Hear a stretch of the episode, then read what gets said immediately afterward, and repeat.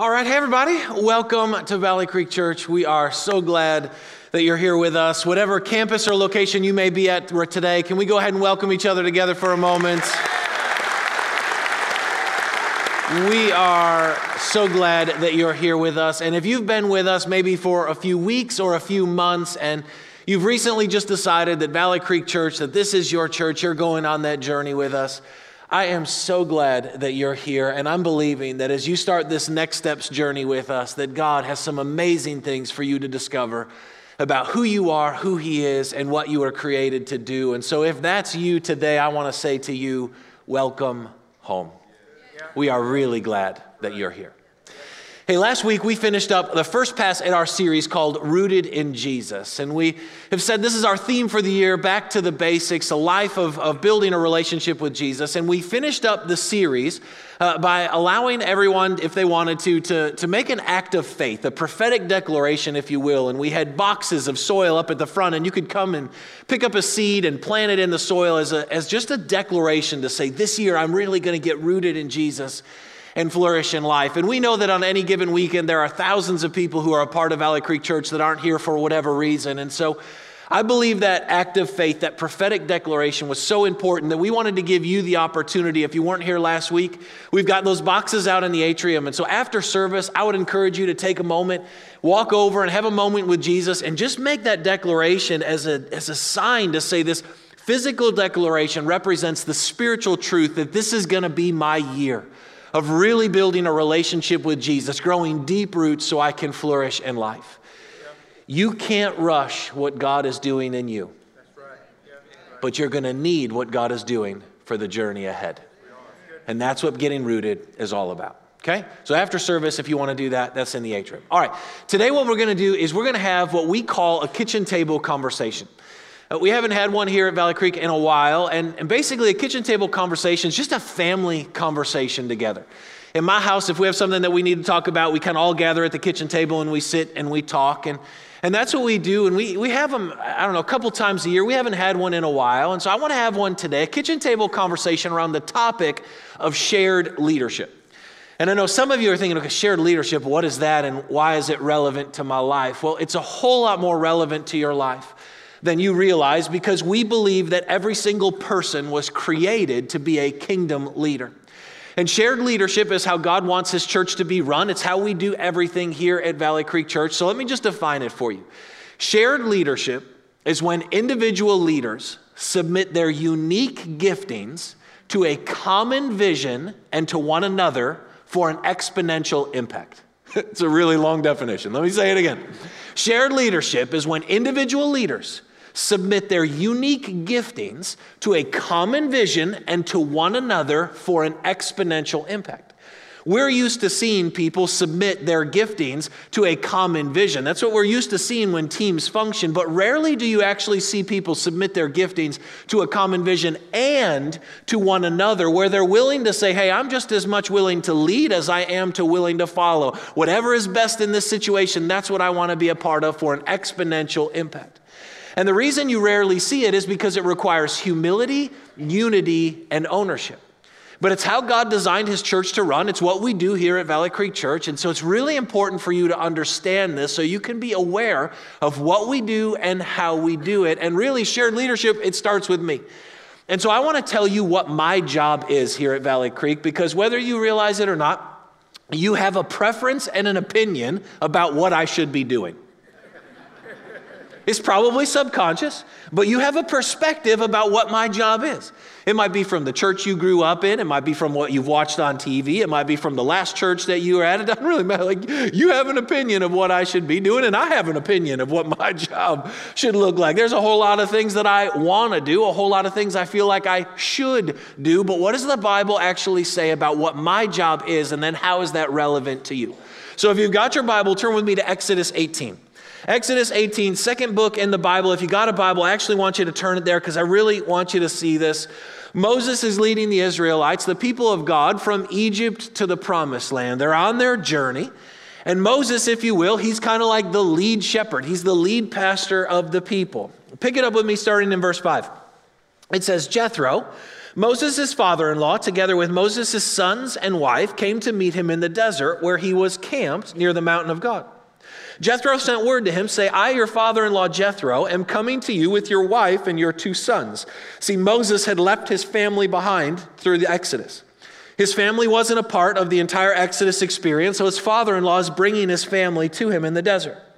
Verse 13 The next day, Moses took his seat to serve as judge for the people, and they stood around him from morning till evening. When his father in law saw all that Moses was doing for the people, he said, What is this that you are doing for the people? Why do you alone sit as judge while all these people stand around you from morning till evening? Moses answered him, Because people come to seek God's will. Whenever they have a dispute, it is brought to me, and I decide between the parties and inform them of God's decrees and laws.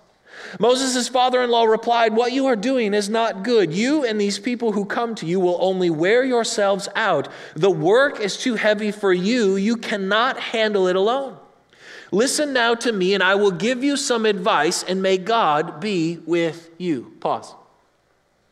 How good are you at receiving advice? How good are you at receiving counsel? You see, your ability to succeed in life is directly correlated to your willingness to receive advice from other people.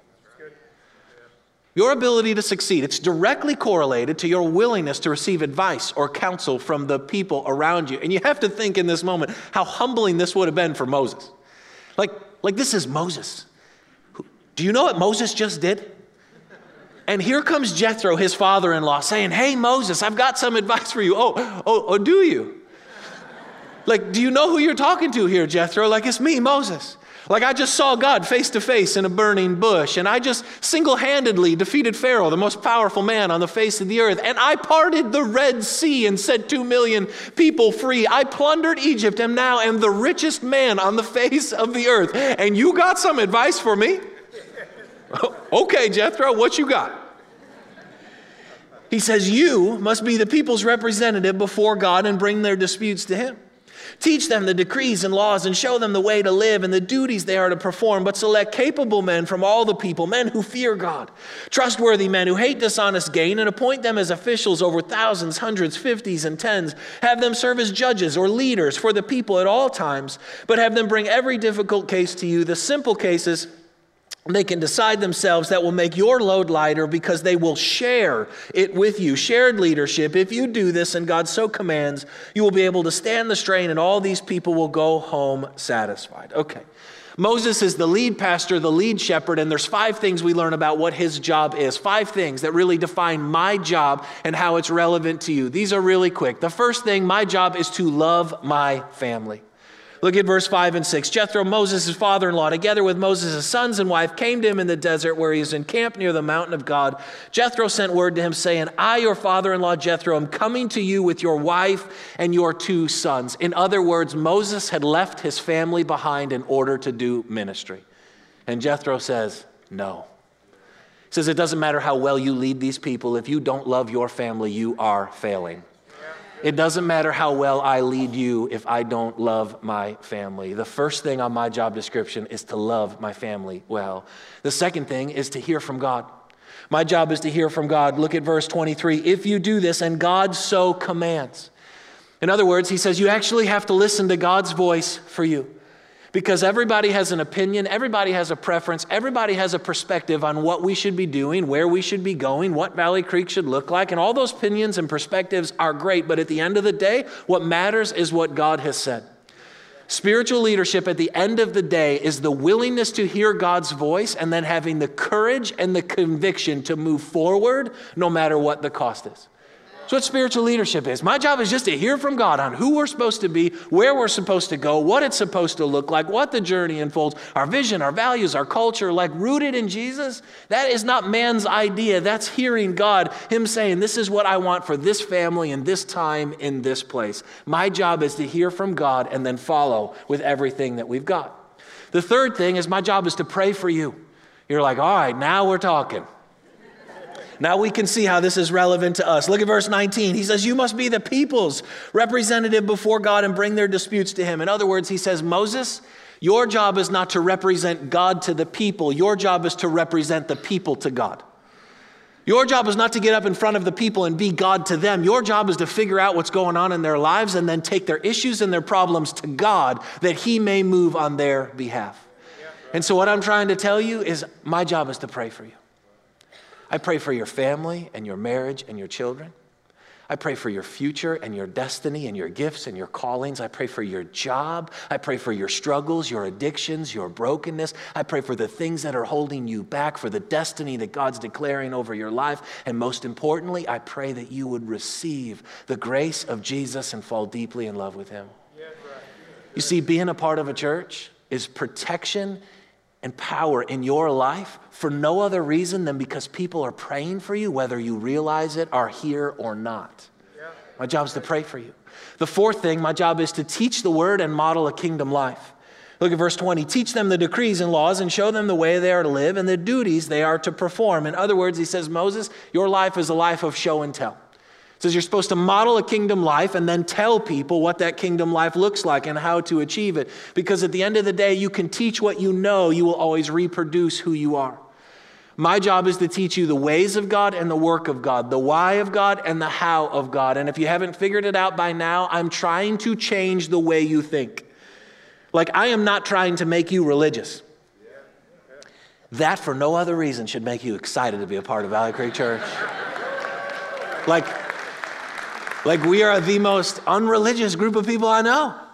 I'm not trying to make you religious. Like some of you, you're like, wait, is this okay? Yes! I'm trying to help you think like the kingdom of God.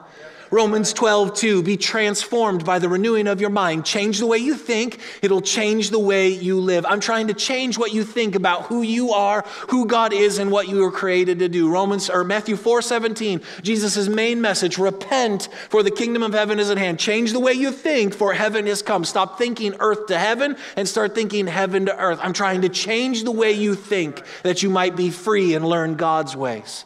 And then the last thing of my job is to develop kingdom leaders. Verse 21 But select capable men from all the people, men who fear God, trustworthy men who hate dishonest gain, and appoint them as officials over thousands, hundreds, fifties, and tens. Have them serve as judges or leaders for the people at all times, but have them bring every difficult case to you. The simple cases they can decide themselves. It will make your load, load lighter because they will share it with you. In other words, he says, Moses, you can't do everything yourself says you got to develop some leaders. So, my job is to develop leaders of thousands, hundreds, fifties, and tens, to develop campus pastors and ministry leaders and staff members and group leaders and team leaders and leaders of families and leaders in the marketplace and leaders in education and leader in government and leader in arts, leaders in sports, leaders in hobbies. My job is to develop you into a kingdom leader. And our heart is to raise up people internally. In fact, if you say, what kind of leaders is he talking about? Just look at it again. But select, verse 21, select capable men from all the people. In other words, he says, raise up people internally. When Moses needed these leaders, he could have very easily put out a posting somewhere on a job board and said, looking for leaders to help me lead people into the promised land. Because don't you know there are a whole lot of qualified Egyptians and Midianites and Canaanites that would have said, like, sure, I'll jump in. Is the pay good? Like, man, you got the treasure of Egypt. I'm in on that deal says, No. He says, raise up people internally. We are not trying to go get hired hands. We're trying to develop faithful sons of the house. And you have to be a son of the house before you can be a father in the family because Jesus tells us hired hands run away when the wolf comes. Faithful sons and daughters stand their ground and protect the sheep with their very life. You see, what you don't, what you don't know what you don't know is that we have between 60 and 70 people on staff here at Valley Creek Church. All, all, but about a small handful of them, maybe five of them, have been raised up internally. And you might at first say, like, okay, is that good? Is that bad? Like, you don't have a perspective on that. Just understand that's not how the American church functions. The American church functions by putting things on job boards and hiring a lot of hired hands, and they stay for a while. When things get tough, they leave. They don't have the culture. They haven't been a son or a daughter in the house, so they don't know how to be a mother or a father to the family. And so we're trying to raise up people. And you say, well, what kind of people? He says, trustworthy men who hate dishonest gain. We're looking for people that have been faithful, that they've been servants, that they have been tested, and we've seen their character. We're trying to get people that have our culture, our vision, our values, that are unified with who we are and where we're going, that are on the journey, want to develop other leaders. And here's what we say if you won't do it for the one, you can't do it for the many. If you don't have a servant heart to just do it for the one person in front of you just because God's asking you to, then we will not empower you to do it for the many because it's revealing a heart problem. See, here's the deal. Can I just tell you something? Talent is overrated. Just think about this for a second. Talent is so overrated. Like, no one cares how talented you are. Do you know that? Think about this. No one cares how talented you are.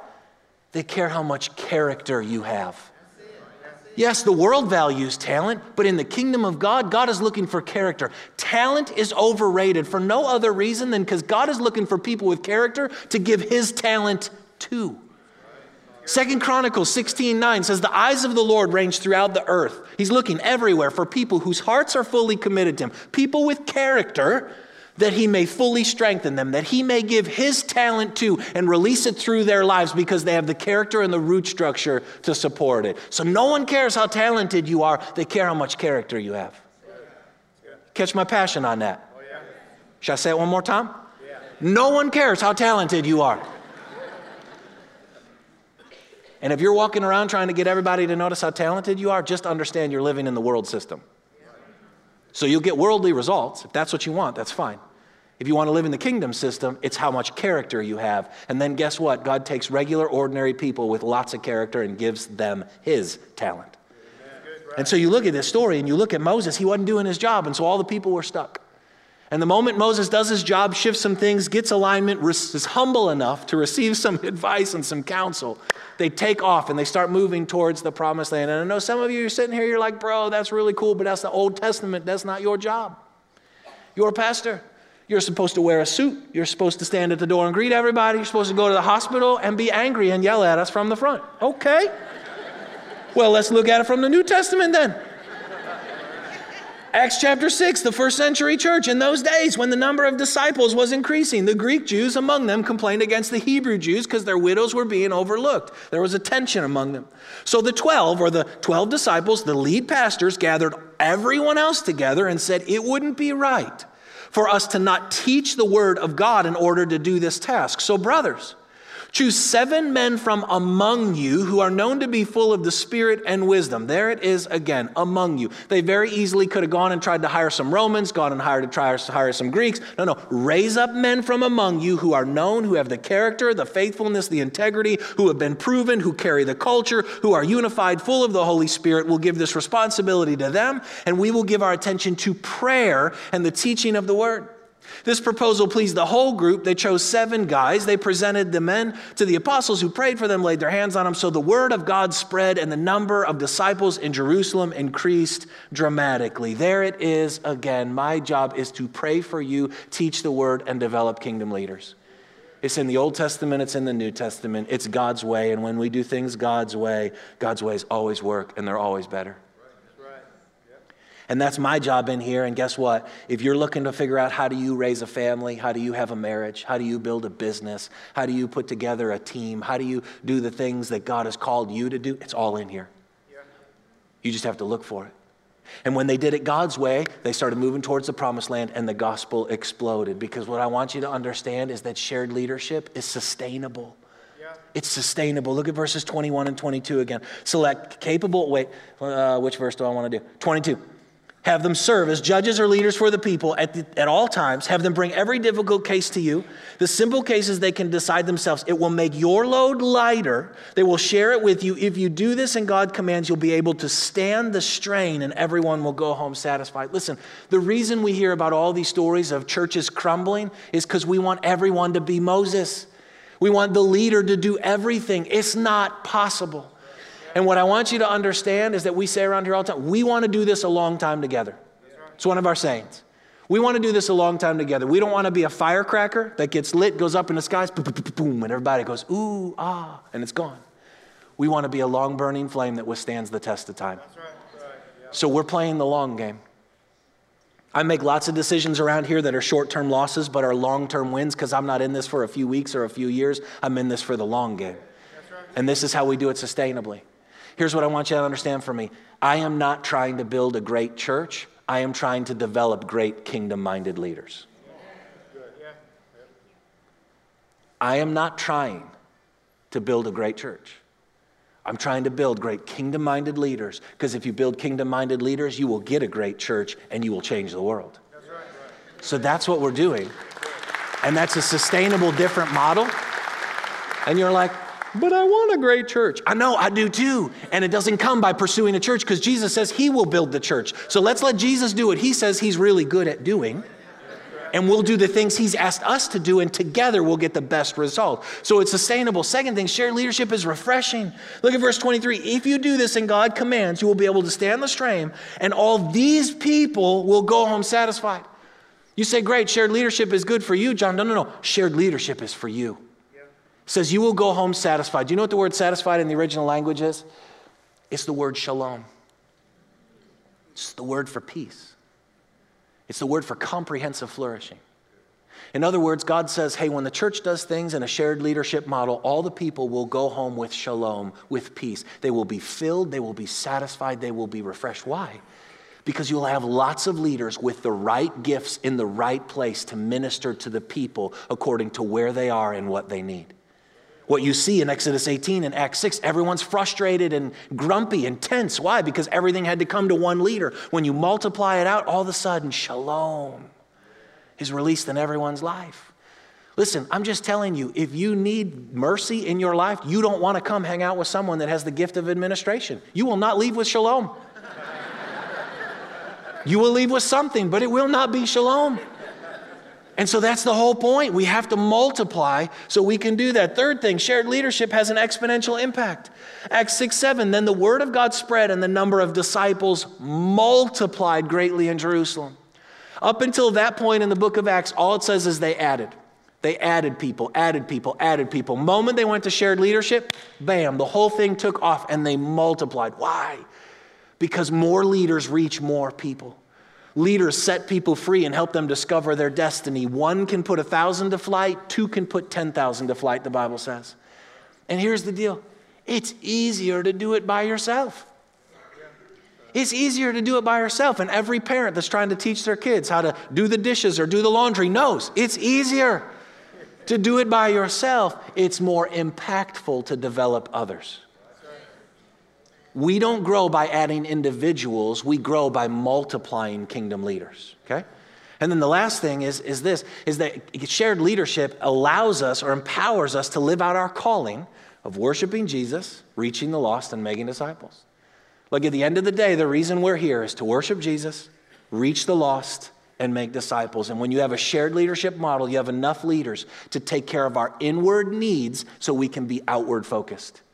So we can worship Jesus and go get those who are far from God, bring them in, and make them disciples, raise them up as kingdom leaders, and then we keep multiplying. Do you see how that cycle works? Yeah, yeah. And you might be sitting here saying, okay, so what? So what does this mean? Well, here's what it means. Number one, we're going to just keep developing leaders at all levels. We already do this. Like you've heard me say this now probably a million times Valley Creek is a training center, not a teaching center. That's why we're not trying to make you religious. If we were a teaching center, I would try to make you religious, and I would be really focused on behavior modification and are you doing the right things at all times, and I would use a lot of shame and guilt to align you.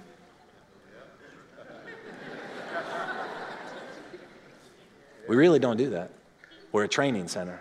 We're trying to change the way you think and empower and equip you to go out and live the kingdom purpose God has for you. Like, listen, this should be a place where you try and fail. This should always be a place where you get to use your gifts and crash and burn.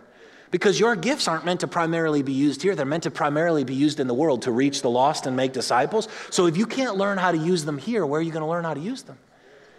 Listen, every serve team we have here is not to accomplish a task. That's what we think. We think, oh, we need these teams. We need an usher team, we need a greeter team, we need a cafe team, we need kids teams, we need a parking team, a worship team. The whole point of all our teams is not to accomplish tasks. We use the tasks to develop the people. It's a totally different way of thinking about it. We're not using people to accomplish tasks, which is religion. That's church, like according to religious standards. We're using tasks to develop people. And so, what ends up happening a lot of times is you get this tension of excellence and development, and they fight each other because sometimes you can do things more excellent if you didn't have development, but we will always lead towards development because that's what God's called us to do, which means it's messy. This is messy, man. Why? Because when you're developing people, they make mistakes. They struggle. They fail, they fall, they have character lapses, they don't understand, they show up late, they leave early, they have to be coached, they have to be challenged. It takes so much energy and effort. It is so messy, but it is so worth it. Because at the end of the day, we believe in the redemptive potential of humanity. We believe the best in you, and we will hold you to your best. So we say. We believe the best, but we will hold you to your best because I believe every person sitting in this room was created to be a kingdom leader. Amen. Good. So we're developing leaders at all levels. Second thing is this we're going to continue to develop teaching teams. We're going to have teaching teams in the kids' ministry and student ministry and on this platform. Ephesians 4, it was Jesus who gave some to be apostles, some to be prophets, some to be evangelists and some to be pastors and teachers to prepare God's people for works of service so that the body of Christ may be built up. See if you can catch this. It's Jesus who gave the church a shared leadership model. It's Jesus who decided that the church needed apostles, prophets, evangelists, pastors, and teachers. Fivefold ministry, different gifts, different callings, different voices in order to fully prepare or equip you to be who God has created you to be. And the truth is, is I'm, I'm the voice around here about 90, 95% of the time. The problem that I've realized with that is, is I only have a certain set of perspectives, gifts, and callings. And so if all you ever hear is my voice, that's the only place you're going to get equipped. You actually need other people's voices coming in with a different perspective, a different gift mix, the different ability to say some things if you're going to be fully equipped to be who God wants you to be. And when that happens, you have to stop and say, it doesn't matter who's speaking. What matters is that it's the Word of God being taught over my life. And the less you like it, the more you probably need it. Because here's what I mean you've gotten really used to my voice and my gift and the way I come at things. So when you get someone else's voice, someone else's gift, the way they come at things, it's coming in and it's hitting a different part of your heart. And if you don't like it, it's probably because that's a part of your heart that needs to be mended or repaired or fixed or healed or made whole. But it's uncomfortable, but it's what you need. And then the third thing we're going to do is we're going to go ahead and empower Flower Mound campus pastors. Ever since we started launching campuses, I've functioned as both the Flower Mound campus pastor and the lead pastor, and that's not really sustainable and it's not really workable. And the truth is, is you guys have suffered the most by not having focused Flower Mound campus pastors, and I'm going to get there in a second. And so, whether you've been taking notes or not, I want to wrap this up with this. If you would write down these four things with me, uh, that would mean a lot to me, and I think it's really important for you because shared leadership is not just about the the leaders that have the positions, it's about all of us. And so here's what, I, here's what all this means for you. First thing is this pray for your leaders. 1 Timothy 2 I urge then, first of all, that requests, prayers, intercession, and thanksgiving be made for everyone, for kings and all those in authority, that we may live peaceful and quiet lives in all godliness and holiness. This is good and pleases God our Savior, who wants all men to be saved and come to the knowledge of the truth. He says, Pray for your leaders. He says, and when you pray for your leaders, two things happen. You leave with shalom, peace, and holiness, and we reach the lost. All men get saved. Why? Because healthy leaders create great environments where heaven can come to earth. So pray for your leaders. Pray for their marriages and their families and their hearts and their minds. Pray for their gifts and their abilities. Pray that God will give them wisdom, that they would have understanding. Like, pray for the team leaders that you're a part of, the group leaders you're a part of. Pray for the leaders who lead your kids or lead your students. Pray for the leaders that are on these platforms that lead you in worship or in teaching. Pray for our elders and our pastors and our staff. Pray for your leaders that you may leave with shalom and we may reach the lost. Second thing is follow your leaders. Look at Hebrews 13, 17. Obey your leaders and submit to their authority. They keep watch over you as men who must give an account. Obey them so their work will be a joy, not a burden, for that would be of no advantage to you. I realize that's like a really awkward verse and we don't like to talk about it. And usually, when I teach on that verse, I'm usually talking about it in context of your leaders out there. Like, hey, God tells you you got to like submit to your boss and the, the government and the police officer and your teacher and all that different stuff. But really, in context, he's talking about spiritual leaders. He's saying, you got to submit to the spiritual leaders that God has placed in your life. Listen, God gives you man that you can see to teach you how to submit to a God that you cannot see. That's spiritual authority. God gives you a man or a woman that you can see to teach you how to submit to a God that you can't see. And it's really easy to say you're submissive, but you only know you're submissive when you have to submit to someone or something you don't like. Until then, it's just theory. And so here's the question that I want to ask you Would you want to lead you?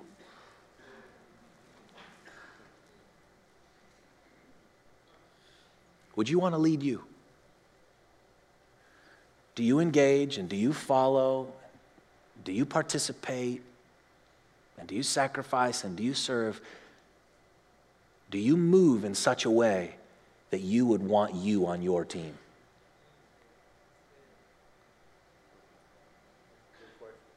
It's a great question. Thank you. The more I lead, the better follower I become. Because I understand how hard it is to lead. So anytime I'm following someone else, I want to be the best follower I can be. It says, they submit to you or submit to them they keep watch over you as men who must give an account. Understand every leader in your life will give an account to jesus on how they led you. But understand this you will also give an account to jesus on how well you followed someday the leaders in your life will have to stand before jesus and he will say how did you lead the people i entrusted you with you will stand before jesus and he will say how well did you follow the leaders i placed in your life how well do you follow? Third thing, encourage your leaders. 1 Thessalonians 3 7, our dear brothers and sisters, in the midst of our distress and difficulties, your steadfast faith has greatly encouraged our hearts. In other words, this is Paul saying, I wanted to quit. I wanted to quit because it got so hard. But the, the, the church of Thessal- the Thessalonica, the Thessalonians, those guys,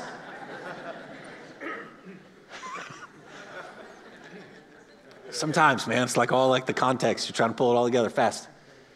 Those guys encouraged him and he kept going. Listen, spiritual leadership is hard. So encourage people. It's like a kid, a baby, when you see him take a first couple steps, what does everyone do? They cheer for him. They're like, Yeah, you did it. When you see someone taking a next step, cheer them on. You see someone lead for the first time on a platform, find them after and say, Great job. You see someone give an announcement and they're so nervous, their hand is shaking. Go up after them and say, That was great. Someone inspires you, tell them. Someone did something good that helped you, tell them. Someone blessed your child, tell them. Someone had a huddle, a group meeting, and they were the leader, and you showed up and you saw they cleaned their house. And it was nice for you to come in their house. Just say, Thank you for cleaning your house. Just encourage them.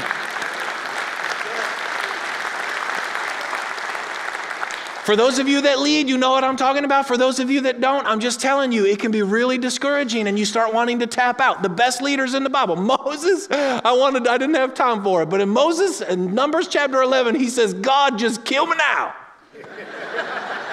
I'm done with all these people. Because it's hard. So be an encourager. And the last thing is this grow as a leader.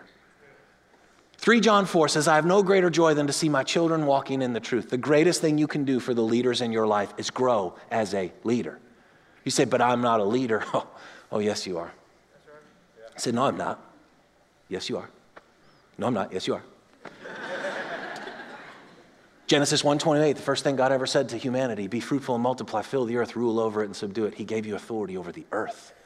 If you believe in Jesus, the Spirit of the living God is inside you. The kingdom of heaven is inside of you. You have the keys to the kingdom of heaven. You are an ambassador of heaven. You are here to represent Jesus to the world. You have spiritual gifts. You have been empowered with the same authority that Jesus himself had. Because in John 20, 21, he says, As the Father sent me, so I send you. If Jesus was a leader, then so are. You might not be living like a leader. You might not think of yourself as a leader. That's why you come to great environments like this so we can help you change the way you think. But the future leaders of thousands, hundreds, fifties, and tens are sitting in this room. That's right. That's right.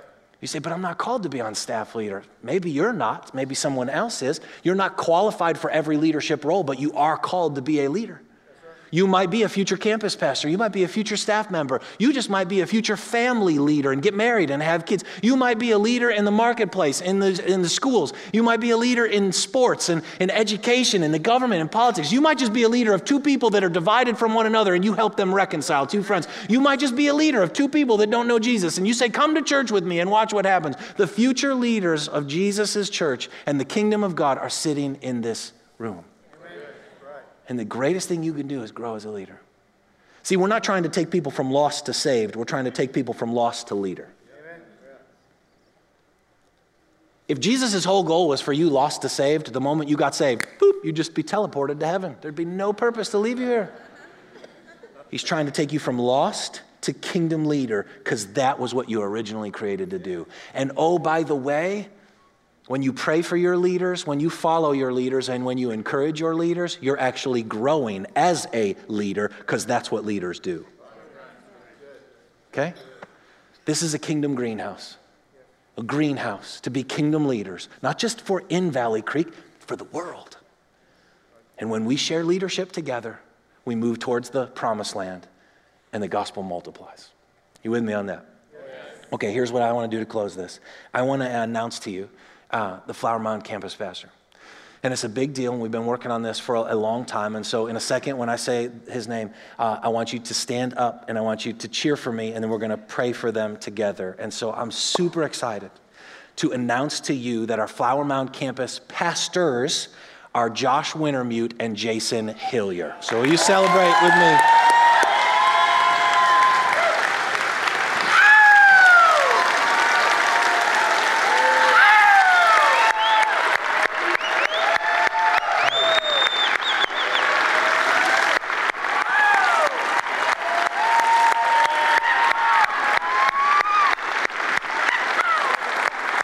Okay.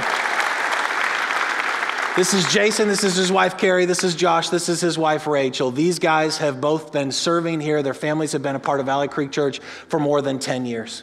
These are faithful men. I've, been watched, I've watched them be tested. I've watched them be unified. I've watched them become our culture. And they have shepherded this flock and this campus and this group of people well. And what you don't know is that we made them campus pastors 10 months ago. You say, 10 months ago, why didn't you tell us? Well, because in the days to come, I want to keep teaching you how to be a kingdom leader in whatever space of society that you're in. The reason we didn't do that is because we wanted to get it all figured out behind the scenes first. So we made them Flower Mound campus pastors, and then we uh, split up the teams because they're, they're doing it together because this is our largest campus, our broadcast campus, so we feel like we need two of them. And so they each have different parts. So we got the staff aligned, we got them figured out, we got them in the rhythm, we had them on the platform. They were the ones doing all the campus pastors' responsibilities for the last 10 months, and you didn't even know. So now we just get to say, like, they're the campus pastors, and you're like, oh, that totally makes sense. That's what I've been seeing them do for the last 10 months. You're like, yeah. So it, it set them up to succeed, and it didn't make it a big change for you. And some of you, you're sitting here and you're like, wait a second, if they're the Flower campus pastors, where are you going to go, John? I just told you my job. I'm right here. This is the broadcast campus. My job is to not just lead a campus, is to lead all the campuses. This is though our broadcast location. This is where the live communication happens. This is how we will keep leading in the days to come. Pretty much everything you've been experiencing for the last 10 months is exactly how it's going to be. It just frees all of us up to keep moving forward where God wants us to go. And so I am so proud of you guys. Today really is a big deal. These guys have been so faithful to me. They've been so faithful to our church. Carrie and Rachel are amazing. They are faithful. They love their husbands. They love this church. They love Jesus. And they are amazing leaders in their own rights. And so we are so excited and so proud of you guys. I'm so proud of who you are, who you have become, and who you're continuing to become in the days ahead. And so I can't wait to follow you here at the Flower Mound campus. We can't wait to see what's going to happen in this city and where we, as this campus and our church, are going to continue to go. So, will you raise your hands with me? Let's pray for them together right now. Lord Jesus, we celebrate next steps. Today is a day that these two men have been really, God, we've been preparing for it for 10 months, but it's really been for 10 years. I thank you that these are faithful men. These are unified men. These are men that have been tested. Their character, their integrity has shown forth. I thank you that they have never once leaned away, but they've leaned in to challenges and encouragement and correction, that they have decided they want to be the best versions of who you have called and created them to be.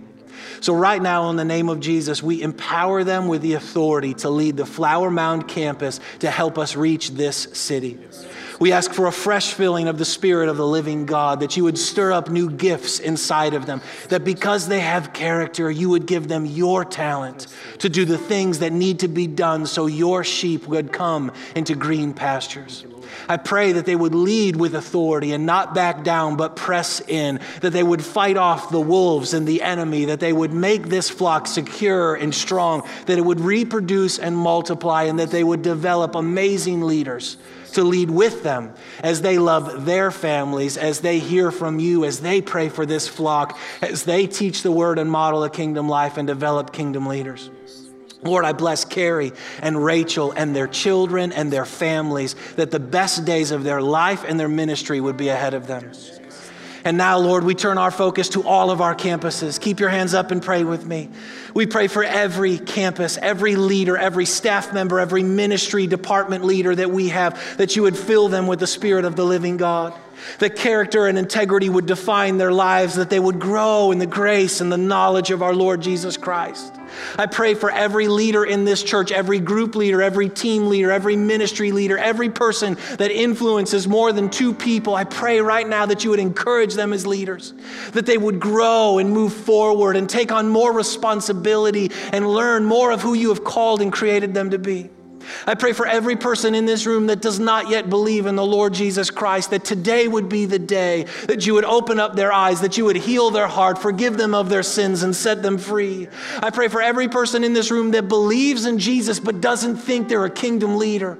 Right now, in the name of Jesus, we ask that you would repent, that you would uh, transform the, by the renewing of their minds a different way to think we bind insecurity and replace it with the security of Jesus. We bind inability and release the power of God. We bind the things that we think are impossible and say all things are possible for those who love God and have been called according to his purposes. We declare that this is a greenhouse for kingdom minded leaders, not churchy religious people that do religious things.